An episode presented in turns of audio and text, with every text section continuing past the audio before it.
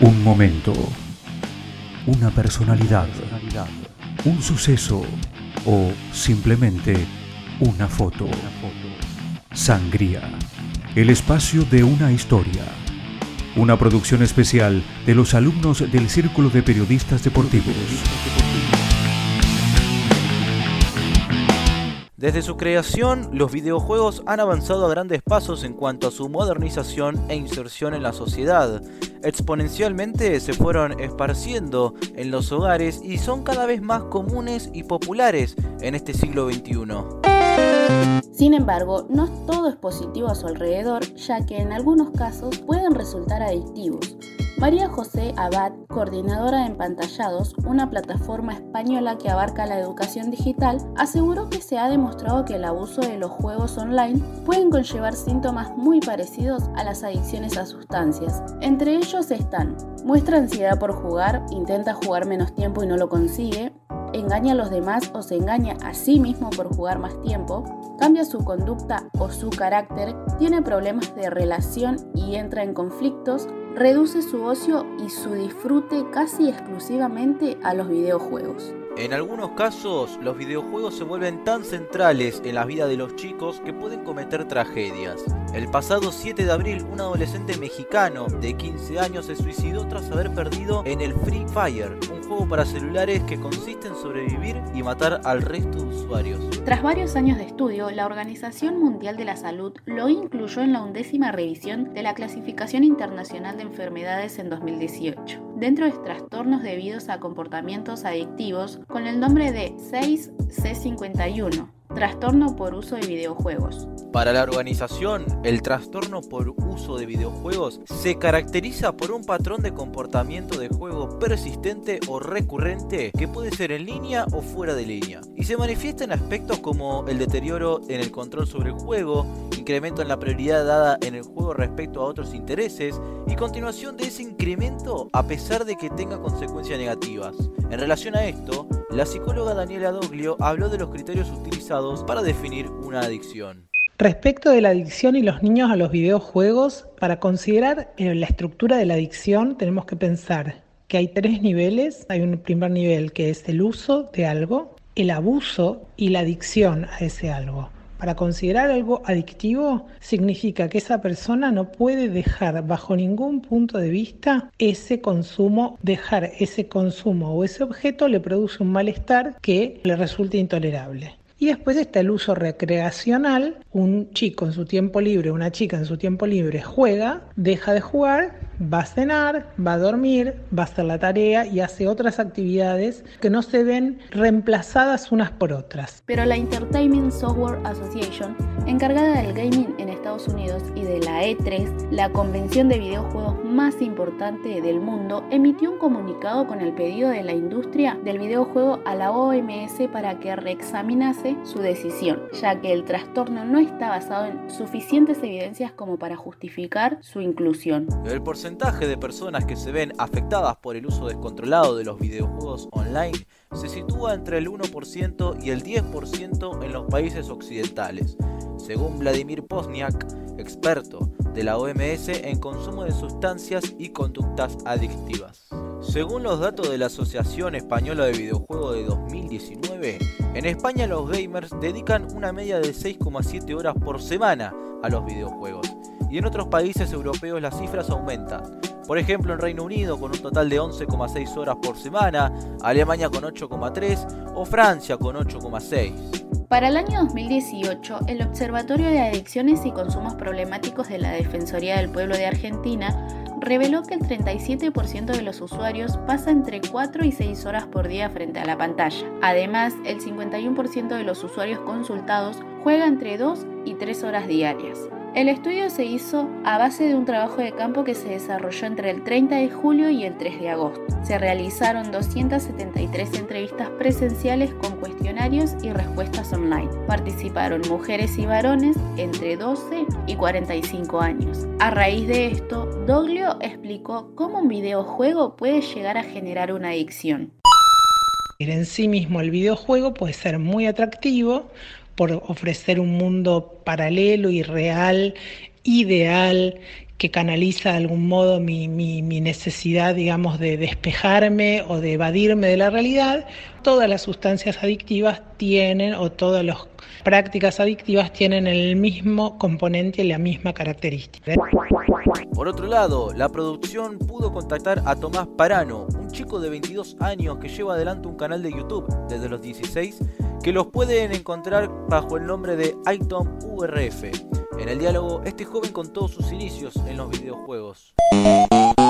No sé desde qué edad juego, creo que desde los 6, 7 años. La primera vez que jugué, creo que fue en la casa de mis abuelos, que tenían una computadora que, o si no fue en un ciber. Y yo la verdad que nunca lo tomé como si fuera una profesión o un título. Yo solamente jugaba los juegos porque me gustaba y nunca dije, bueno, soy gamer, como si jugara el fútbol y diría, soy futbolista. Y antes de empezar con el canal de YouTube, ponele que unas 3, 4 horas, siempre que cuando volvía del colegio jugaba, pero después de que empecé con el canal de YouTube, eh, a esas 3, 4, 5 horas le puedes agregar un para más a veces cuando tengo que editar un video, porque a veces tengo que ganar el juego, después hacer contenido de ese juego, guías y demás.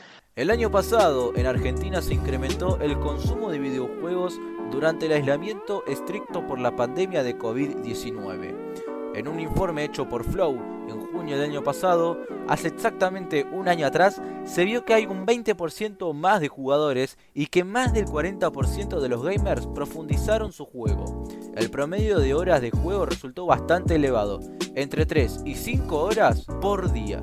Información que va a la par con el relevamiento del Observatorio de la Industria Argentina de Videojuegos en el que se analiza el crecimiento del negocio del gaming en el país, el cual creció un 60% entre 2015 y 2020.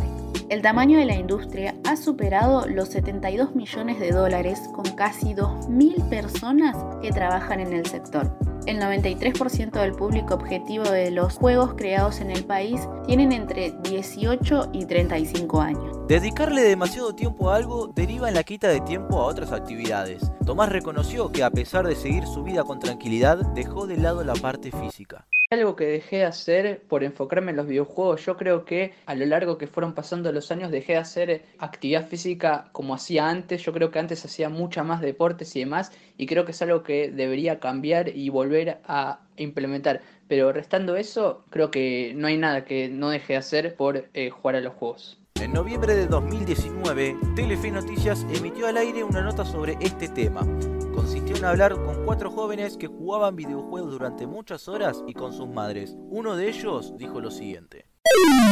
Juego todo el día, o sea, he jugado todo el día, así hasta irme a dormir solamente con cortes para ir al baño, comer. ¿En colegio cómo te está yendo? Y está pausado. ¿Decidiste no seguir estudiando?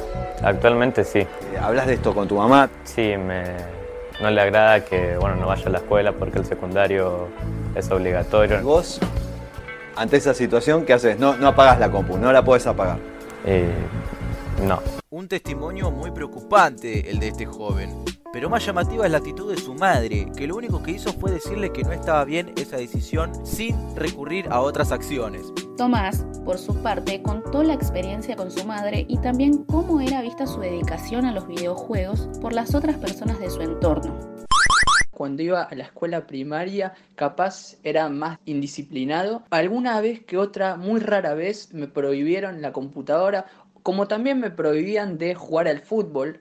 Mis amigos eh, no recibí eh, comentarios negativos porque bueno, a ellos también les gustaban los juegos y demás, pero de conocidos y de compañeros del colegio sí, no sé si es un problema de la sociedad de este país porque, bueno, generalmente a el chico que es diferente o al que le gusta hacer otra cosa, ya se lo mira raro, se lo trata mal. Sí tuve comentarios de que este rancio que hace videos o que se reían y demás. Pero bueno, yo nunca eh, les tuve importancia a esos comentarios, la verdad. Por otro lado, muchas madres creen que si sus hijos juegan videojuegos, tendrán malos rendimientos escolares. La licenciada desmintió esta creencia. Me parece que no se puede asociar una cosa a la otra en forma directa, es decir, no es que el uso de los videojuegos hace que el rendimiento escolar baje, sino que la escuela, como una institución todavía que es muy antigua, es menos atractiva, tiene menos oferta que los videojuegos que tienen todo un diseño y que cautiva, atrae e interesa genuinamente a los adolescentes y los jóvenes y la escuela todavía no llegó a tener, pero ni de cerca el grado de atractivo que puede tener un videojuego. Yo igual creo que hay niños, jóvenes y adolescentes que juegan videojuegos en sus tiempos libres y que tienen un rendimiento excelente en la escuela. Una gran polémica que existe es si los videojuegos violentos, como por ejemplo el GTA, pueden derivar en conductas violentas. Está claro que no es siempre así, pero lamentablemente hay casos en los que se da. En diciembre del 2012, 26 personas fueron asesinadas en la escuela primaria de Sandy Hook, en Colorado, Estados Unidos. Fue comprobado que el asesino, Adam Lanza, estaba obsesionado en los videojuegos violentos. Respecto a esto, la psicóloga Doglio expresó lo siguiente. En realidad los videojuegos no hacen a la gente más violenta. Sí, digamos, me parece que las expresiones de la cultura naturalizan algunas formas de violencia, pero que eso ya forma parte de la sociedad y eh, yo no creo para nada que un adolescente vaya a salir con un arma porque en el Fortnite usa un arma, no me parece. Tienen que darse una serie de condiciones bastante complejas para que pase lo que a veces pasa en Estados Unidos, en las escuelas o situaciones así. De hecho, es un fenómeno bastante particular de algunos países y no está extendido en todos y los videojuegos están extendidos a nivel global. Con lo cual me parece que es importante que no eh, estereotipemos los videojuegos por violentos porque generan violencia. Todo lo contrario, muchas veces la canalizan y con eso se evitan otros montos de violencia. Por lo tanto, con el comentario de la profesional se puede concluir que en el caso de Adam contado anteriormente, no solo había una obsesión del asesino hacia los videojuegos, probablemente sufría algún trastorno mental que entró en juego a la hora de decidir llevar a cabo los asesinatos. Si bien los videojuegos no generan la conducta violenta de quienes los juegan, pueden resultar un medio que exteriorice y cultive la conducta condicionada a otros factores del entorno. Por ende, es fundamental que los padres se involucren en la relación niño-videojuegos, tanto para evitar estos casos como así también para que sus hijos no acaben convirtiendo este medio de entretenimiento en su vida entera.